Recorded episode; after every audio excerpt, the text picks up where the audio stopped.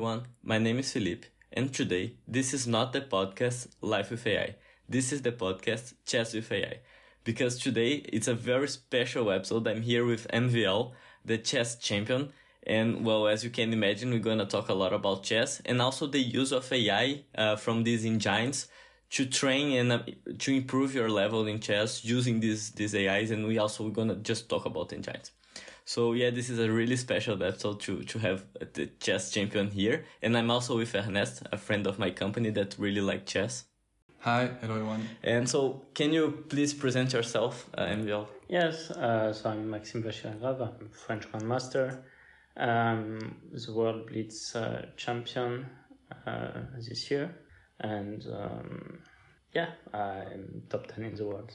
Great, great. Yeah, it's a pleasure to have you here. Like we are both Yeah. big fans of you, so it's gonna be hard to record it, but well. So the first question is, how do you use these chess engines to train, and like how different it is from before when we didn't have it? So to be fully honest, uh, when I started playing chess, there were already engines Okay. uh, out there, so the first engines, but we were using them as a, you know, as a security measure, like more to check uh, potential blunders uh, that we missed, potential tactics, uh, but uh, they were not deemed strong enough to uh, to actually rely on them. Nowadays, it's much different. Like When when was this? When you started and used the engines this way? Um, so basically, like a few years after I started playing chess, so 1998, 1999, It was and Deep there Blue were at already time. some. Sorry, It was Deep Blue on the time. no, Deep Blue was uh, a computer that was specifically designed Okay. by IBM to play this match with Kasparov. Ah, okay. They won, but uh, because it required so much Ah, uh, computer power. computer power, at least for the time. Yeah, yeah. Uh, things have obviously changed since then, so this was not available, obviously, to the general public, just like Alpha Zero then was not available. Um, but um, yeah, we had engines which were strong enough uh, to play with us and to um, like realize uh, blunders that were made, but like we wouldn't trust them in the sense that at some point there was a switch so i would say between 2005 and 2010 where suddenly the computers became so much stronger than the humans that whatever suggestions they made uh, we had to actually uh, carefully uh, check them because like we were guided by general principles so like develop your pieces in your opening and so on stuff like that. I mean basic stuff maybe a bit more advanced as well. So there were decisions from the computers that were looking extremely suspicious like uh, voluntarily doubling your pawns voluntarily giving up your dark squared bishop for instance when you have uh, uh, a weak king afterwards but then when the computers became stronger we had to actually check that Yeah. and then we realized there were concrete reasons, or sometimes even like very logical long term play that made this work. And sometimes it also didn't work because uh, engines have a horizon effect. So, like, that is getting bigger and bigger with the power of uh, both engines and hardware um, becoming bigger.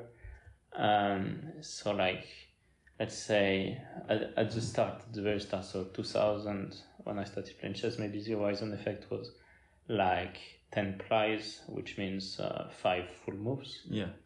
Um, now, like 2010 I was already like at least 25 to 30 plies, so which is already closer to 15 moves, 15 full moves.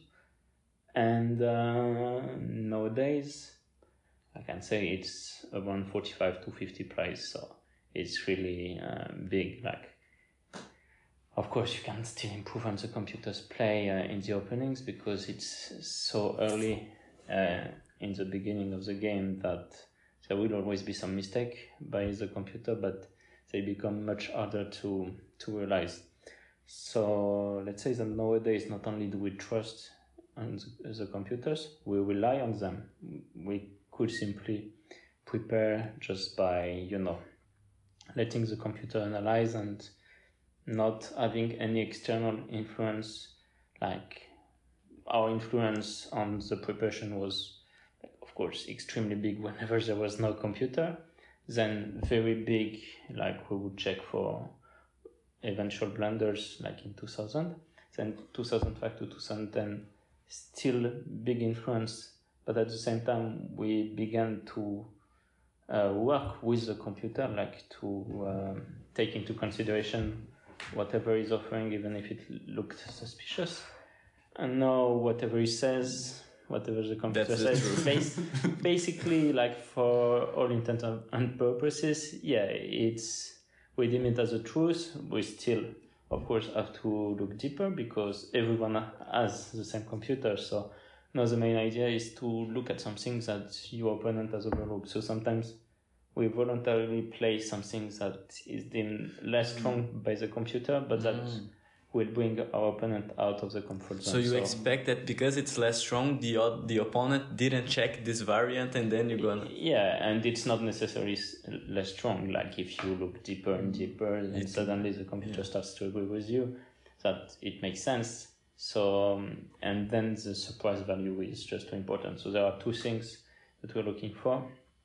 So one thing is uh, lines where even if the uh, the opponent knows them, knows the lines, they're too complicated to remember because there's this, you know, human defect to, to say so that you cannot uh, remember everything uh, that you're analyzing, no matter how hard to try you try, and you need some logical boundaries. Like you need uh, things to to be implanted in your mind to not make these mistakes. Like you, so there has to be some logic with what you're preparing. And second thing is surprise effect. So really try to, and it's the most important weapon is to get your opponent out of his preparation and then play yourself with the computer because you've analyzed this beforehand and your opponent is not. So it's a, of course, huge practical advantage. Yeah, and, and about this preparation, when you go to a tournament, like you prepare for someone specific, or you prepare just your game, and it's up to the person to. So there's two parts. Um, so when I analyze an opening, should it be the Najdorf or the Grünfeld or Caro-Kann or whatever? Uh, so first of all, I have a whole file like covering more or less every possibility, everything that I'm ready to play and I'm going to play. Of course, not everything, everything because it's too much, but Yeah. like everything that I need for myself to feel, you know, um, foolproof, like so that uh, my opponents can barely surprise me. Of course, at some point they can always find the surprise. I mean, it, it works both way. Um, so this is a general preparation, and this is what I need to remember and you know to to work and work again uh, before every tournament because there's so much information nowadays. Of course, Yeah. this is uh, one of the things that change because the computers are so fast, so much faster right now, and so powerful that you can analyze more, more and more deeply. So you have like, I mean, I have 10, 200 times more information than uh, five to ten years ago. So Yeah, and we were wondering before, like earlier today, that you said that everybody used the same algorithm. Doesn't it worth to like train your own algorithm, even though it's a bit worse, but it gonna give you some place that no one knows? Yeah, but it doesn't really work that way because if it's um, like what we need to find is not only like surprise effect, Yeah. and so it's effectively what we're doing when we're trying to find uh, a move that's uh, outside the computers, like first three or 4 options. Okay. So we're trying to find the so-called inferior option, but at the same time that will give your opponent practical chances to, to make a mistake. And if you take uh, computers that are just weaker, so basically most of the time it will offer the same moves because, uh, well, it's not, if it's too much weaker, then it's just useless. So. Yeah. And if it doesn't offer the same moves, uh, then practically it's often gonna be uh, some moves that's uh, not useful, and there's too much potential for mistakes. Like Uh, for instance, if I were to use the engines that were back in 2016, I mean, they felt extremely strong at the time, but they have absolutely zero chance against engines Yeah. of today. So, um, so that's one thing. Um, so like coming back to how I prepare, so uh, I have this general preparation, and then of course when comes the day of playing my opponent, uh, hopefully I have options. So like I can uh, design my choice against whichever opponent I have. So for instance, and whatever the situation in the tournament is, if I want to play something safer, if I want to play something that gives uh, much more fight, so there would be two reasons for that. One, uh, my opponent is uh, effectively weaker than uh, some other, or feels less comfortable uh, in these double-edged positions, or I need a, win at all cost. And on the contrary, if I need a draw, draw uh, I will play something safer, and so on. So uh, those are the specific that I can prepare, like whenever I know which opponent I'm playing and when in the tournament, and depending on what the situation is in the tournament. Yeah. And, and coming back maybe to the, the part of training using the engines, like do you use a specific one? Because like uh, we were discussing here before that uh, Stockfish is a bit different than uh, Leela Zero, for instance. Leela Zero, they, it makes some random plays at, at look for the beginning, but then you see why it made it. So like, do you use a specific engine that is easier for a human to understand or you use both of them for this surprise matter? No, basically, like I use a variety of engines, and then uh, once I'm settled with one, like once I feel confident with one of the engines, uh, I just use it because uh, then I, I, when I'm in agreement with what he's saying, and uh, you know, again, it's not about always having the best option, but the best option for you, like something that keeps me in my comfort zone. So, but at the end of the day, of course, you want the strongest engine possible, and at the moment, that's Stockfish. So that's of course uh, one I mainly use. Okay. But in the past, I've used Houdini. Uh, I've used Leela, obviously. So you know, whenever this engine was the strongest or the most reliable, uh, we would switch to this one. Yeah. And right now, it's Stockfish. So, like in the beginning of the game, you pretty much know all of the openings, but sometimes you try to find some different ones to have the surprise. But what about the mid game? Like in the middle of it, there are no there are some positions that you never saw. And like, do you train using the engine in the mid of the game also, or you just go by your feeling and you calculate uh, yourself? So it depends. Very often, like uh, when we are analyzing a specific variation, we have to go deep into the middle game in some cases just to be aware of what are the plans in the position, sometimes what are the specific moves in the position, because uh, you can go into a forced line where you have to make accurate moves until move 30, 35 even. And this happens like in some lines in the Najdorf it definitely happened to me a few times. So, you know, it does happen that you go deep into the middle game. But then at the end of the day, there's only limited things you can do, of course. Like, I don't need to tell you that uh, if you're looking at, you know, three, four candidates move for, for each side uh, after already um, four full moves, that's like uh, too much, uh, too, too many options and too many things to, to digest uh, to actually remember. So, but of course, we're acquainted with general plans. I'm acquainted with, um, you know, um, what what are my goals uh, in the position once I reach the middle game in general. But very often there's gonna be some specific calculation to do because uh, obviously every uh, situation change changes. Uh, you know, by just a different placement of one piece of or one pawn can change everything in terms of calculation. Of course, you have to adapt to, to what your opponent is doing because very often it will not go for uh, exactly the lines you have analyzed, so then it becomes a battle of minds. Yeah. You have a question? You opened your phone. Yeah. Um, so we talked about middle game and uh, opening, And what about the endgame? And I'll also know you you mentioned how engine improved the defense of professional chess player in the in the past few years. So can you can you talk about this? Like how do you use them in the in the endgame? Yes. So first with defensive abilities, of course. Uh, what happened? One of the main things that we learn from engines is that the defensive resources are almost limitless. So that means that uh, an attack that was deemed as fully decisive um, back 20 years ago is uh, very often not the case today, and there's always some way to, to get to make it out.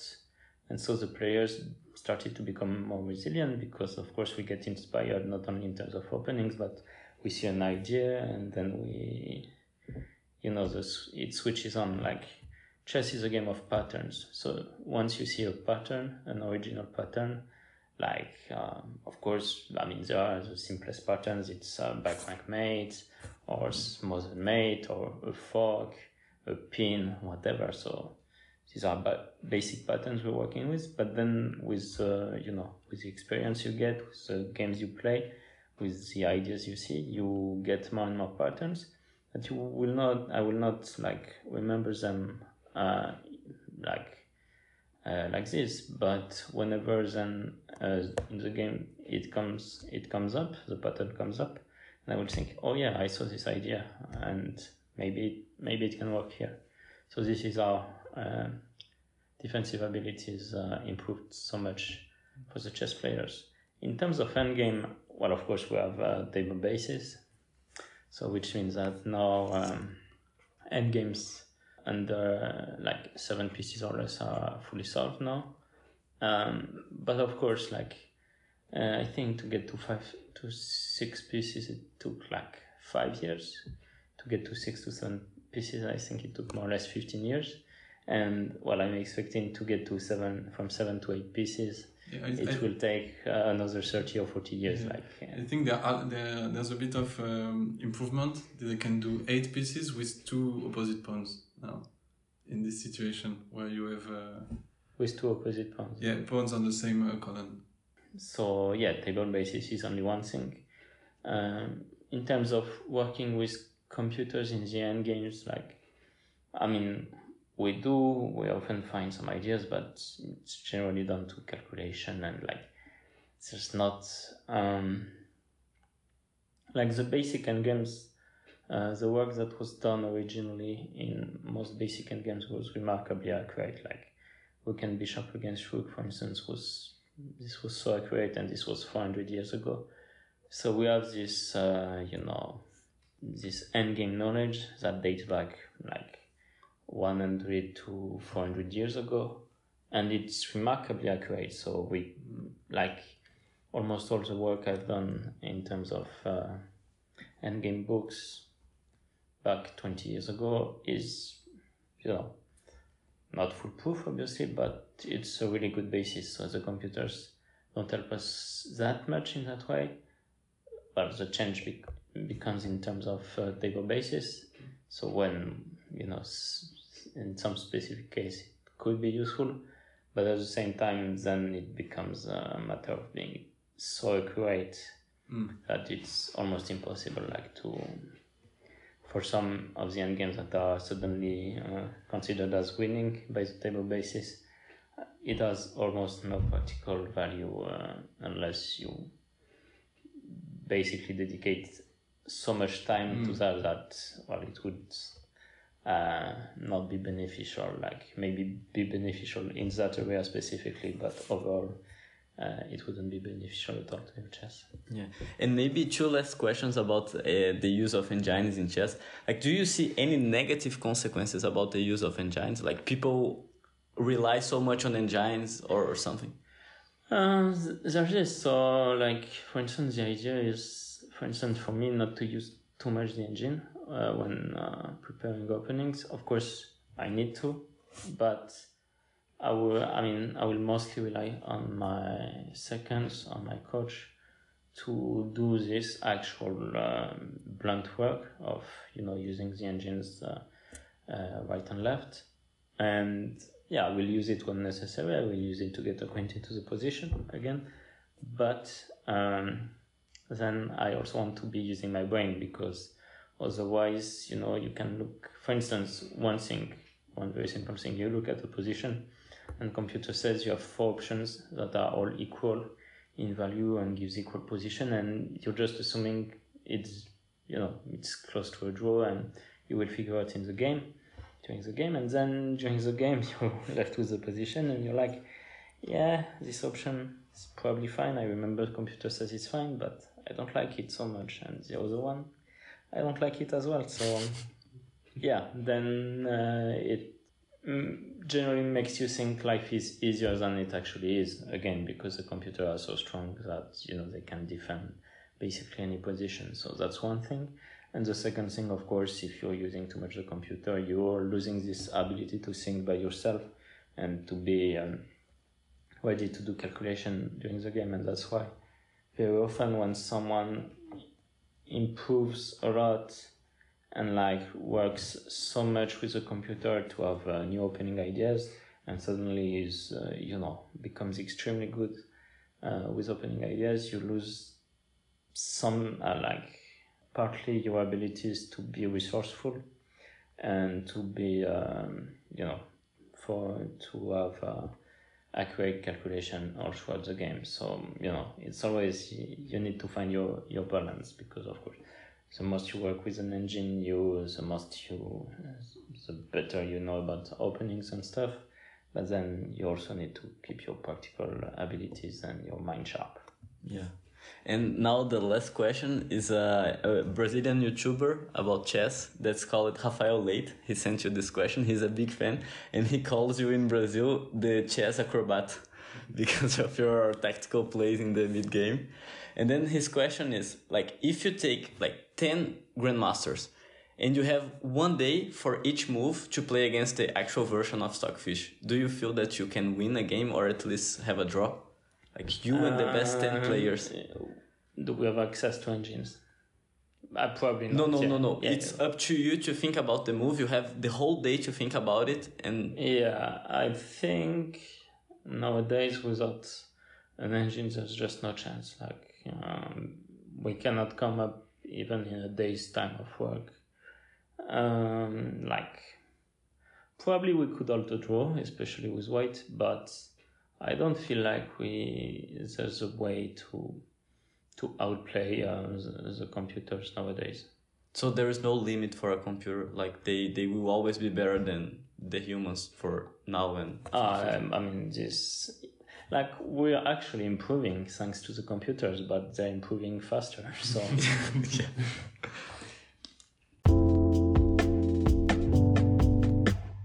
And now maybe some questions about chess in general, about your path in chess. Like, can you tell a little bit your story? Like, why did you decide to play chess? You saw that you were so good and you started doing it. You, your your parents or yeah, so my father taught me the rules, and yeah, I started playing. Like uh, we had um, some uh, electronic uh, chessboard at Christmas, so I was always using it. We also had there was some so some manual that I would read through and learn some tactics already. So then uh, I liked the game obviously, and um, so this was Christmas '95, and by September '96, uh, we went to um, chess club in Créteil, so near my place, and there I started, you know, playing, uh, playing with kids, and you know, learning with um, my first teacher, my first chess coach was Eric Birmingham, and started playing tournaments. So, first tournaments I was playing sort of well, but you know, nothing special. Um, and then I played the first, uh, like I qualified to the French uh, Youth Championship under eight, and I won it. And there was this mix of me liking the game, me enjoying the game, me enjoying like answering the um, the questions, uh, the tactics, and so on. And I was like fast at it. I was uh, like tack tack, uh, you know, at least for my age. And then I, I also started winning, so I could launch my competitive side and also doing something I really enjoyed. And that's how it started, and the fact that, of course, I kept on winning, you know, it's always good to win. you know, it uh, gives you momentum to to keep on, and yeah, I kept on, kept on, and then uh, when I realized I could make it a profession, uh, I kept on, kept on, and here we are. And and do you feel that you are gifted for chess? For sure. Like, uh, I mean, you cannot make it uh, to the top 10 without being gifted. Um, nowadays, it's easier to become stronger without like any natural gift uh, because you can compensate exactly with hard work, with so much knowledge you have at your disposal, with engines, engines work. But at the end of the day, you know, the most naturally gifted players also work hard. I mean, like it's not like I've not worked. Uh, obviously, I had to work to get where I am. But um, yeah, then you need this uh, little spark to to make it uh, among the best players. And so, what what would you say are your qualities uh, that you have in uh, even more than the other top ten players? Since you you were world number two, you were over to twenty eight hundred. You, You're world blitz champion. So, what? Um, okay, it evolved, of course, but uh, natural instincts. So, like, of course, the ability to uh, trust my guts. Uh, like, because, for instance, there are some players who are incredibly gifted, but they cannot trust themselves. They cannot trust their calculation. I have this ability to, you know, to calculate one line and almost not come back to it. So this means I can play faster. I mean, there will be some things I miss, but at the same time, it gives uh, me abilities to uh, put pressure uh, on the clock uh, on my opponent, and that's one thing I do uh, remarkably well, uh, even at top level. Um, so, um, you know, good knowledge of endgames, obviously, that helps a lot, even at this level. Like, there's always ways to gain some, some points because of that um, the abilities to calculate, but like, so there are two types of calculation. One is deep calculation. Of course, I can sort of do that, but um, I feel like some of the players can do it better than I do. But uh, there's also the, you know, pure, um, like flat calculation that I will do for every move and find some tricks, and it's of course especially powerful in blitz because it allows me to set set up traps uh, at basically every move I play in blitz and this means that at some point hopefully that's like my strategy.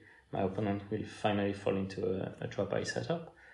Um, so um, you know and then there's obviously like resilience being uh, able to um, to keep performing uh, when the situation is not great and like on the board to be able to still try to find the best move to find the best way to resist uh, and uh, you know save the game basically. So like this is one thing i'm good at. Another is when you actually lose the game you have to rebound and be uh, be ready to fight uh, the next day. So that's also something i'm decent at. So you know, mix of everything. And yeah, one other thing that I'm very good at, I feel like, is blindfold chess. So it's in itself, it's not very useful because we don't play blindfold. But at the same time, when I'm looking at a position, and of course you cannot touch pieces, so you have to look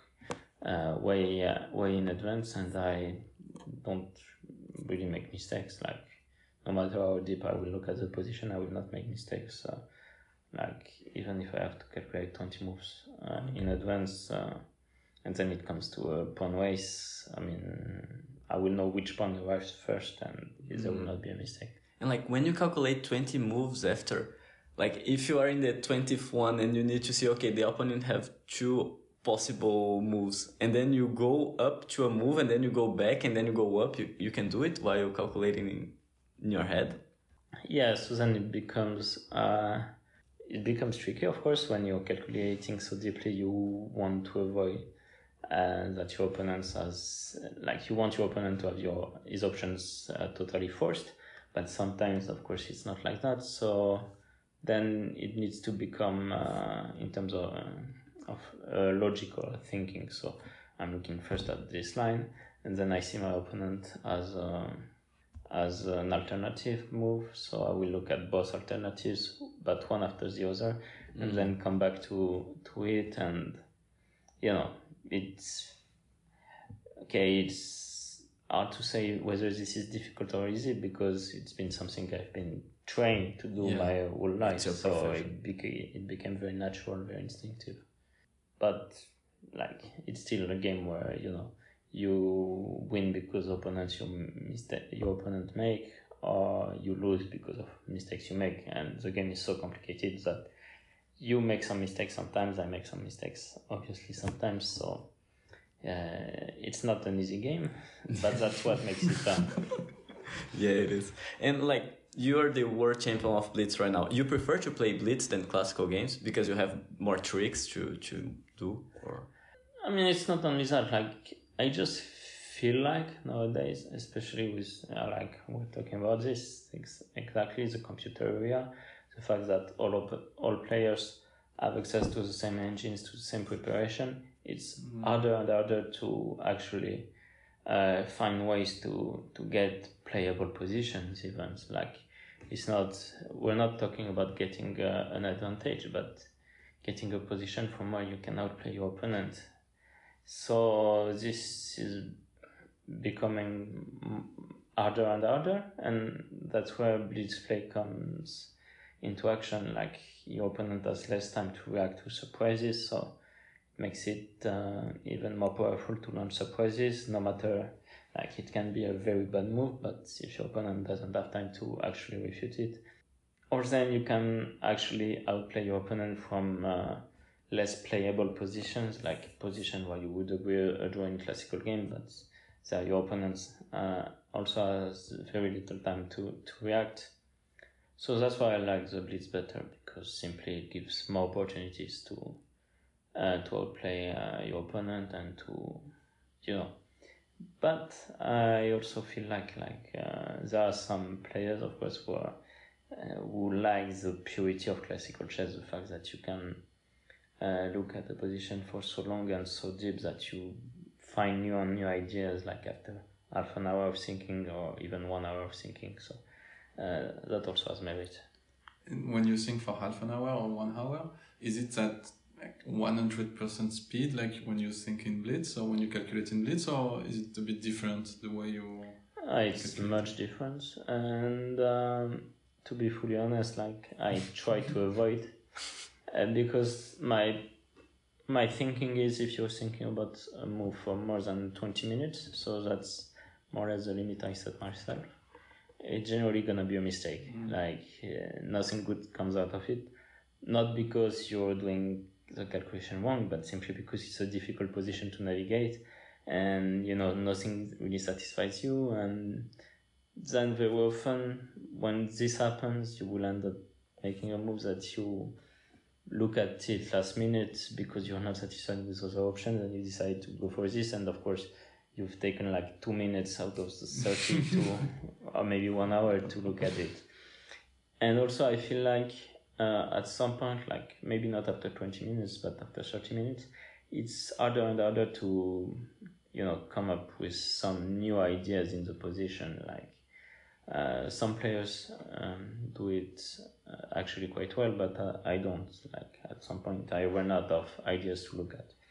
So that's why i set myself this limit of 20 25 minutes but um, but yeah it's uh, not gonna be like uh, thinking it's more like getting acquainted with the position often uh, trying to realize what what's my best option. And again like saying this i don't like this move particularly but um, but then i think at the end of the day yeah you are limited with your clock and at the end of the day you have to make a decision.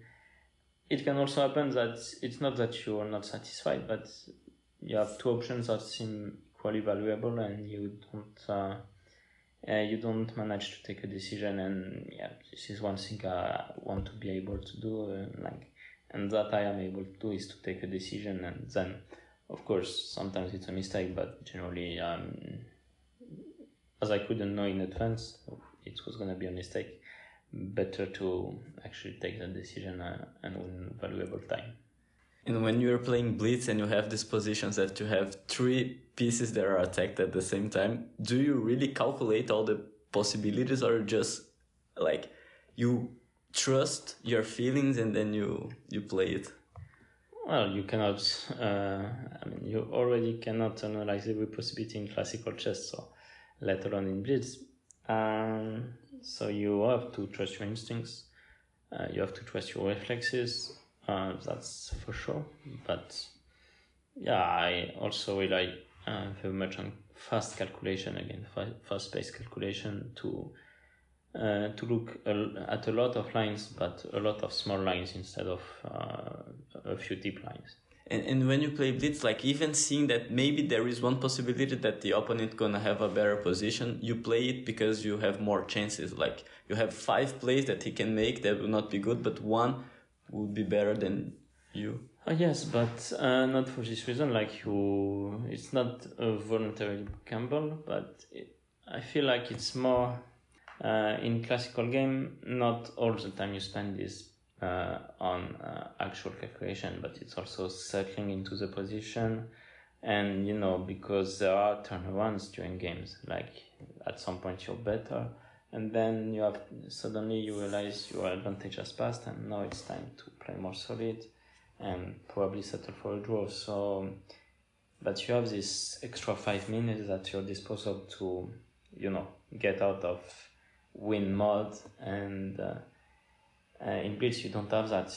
You know, if you're in win mode, you keep like you're better, you're better, and at the moment you're not better anymore, you don't realize it, and that's where you know you can suddenly um, trust your position too much, and uh, actually it can backfire because you get too optimistic. So this is one way this can happen. Yeah. So maybe a last question: Would you have something to say to people that are starting to play chess, or like an advice to normal people like us to train? In general, nowadays I can see that the best training uh, comes with practice. Like uh, I can see that, for instance, with streamers. Uh, a lot of streamers started streaming chess, and you know, by playing, playing, playing, and you know, with the resources at your disposal, like of course uh, you know on YouTube on uh, the engine that can tell you after every game what you have done wrong, and this way you can already improve a lot. Of course, then it's better to have um, someone that can guide you, someone experienced that can guide you and tell you uh, which mistakes you're making, um, gives you specific um, ways to actually improve in those areas. But um, a lot of improvements uh, you can do yourself uh, because of uh, you can practice so many so many things uh, nowadays with all the material and all the online games you can you can play. Yeah, and the last question that I always make here in the podcast is that like if you have something to say to people, not uh, but you can be uh, it can be about chess or just about life. What would you say? This is the hard question of the episode. No, just like in chess, just like in life. I think you have to, at some point, again, take decisions, taking decisions. Like if you, it could be a mistake, but if you're not taking the decision, you cannot make a mistake, but at the same time, you cannot advance in what you're doing. So I guess this is um, one of the most valuable thing chess has taught me. Not that I'm not playing it too often, but still. well, so thanks a lot for accepting coming here. It was like a, really a pleasure to have you here. And well, I hope you guys also enjoyed the episode. I'm pretty sure you did. Uh, maybe I can put your social media here if people want to follow you. Yeah. Yeah, so like, can you say it, and then I will put in the description of the yes, episode. Yes, it's Chess on Instagram and Vachier underscore Lagrave on Twitter. Great. Yeah, so guys, uh, this was the episode with MVL. It was amazing for us to, to record it. Don't forget to follow the podcast on the social media. On Instagram, we are podcast.lifewithai, and on LinkedIn, it's just Life with AI. And until next episode, goodbye.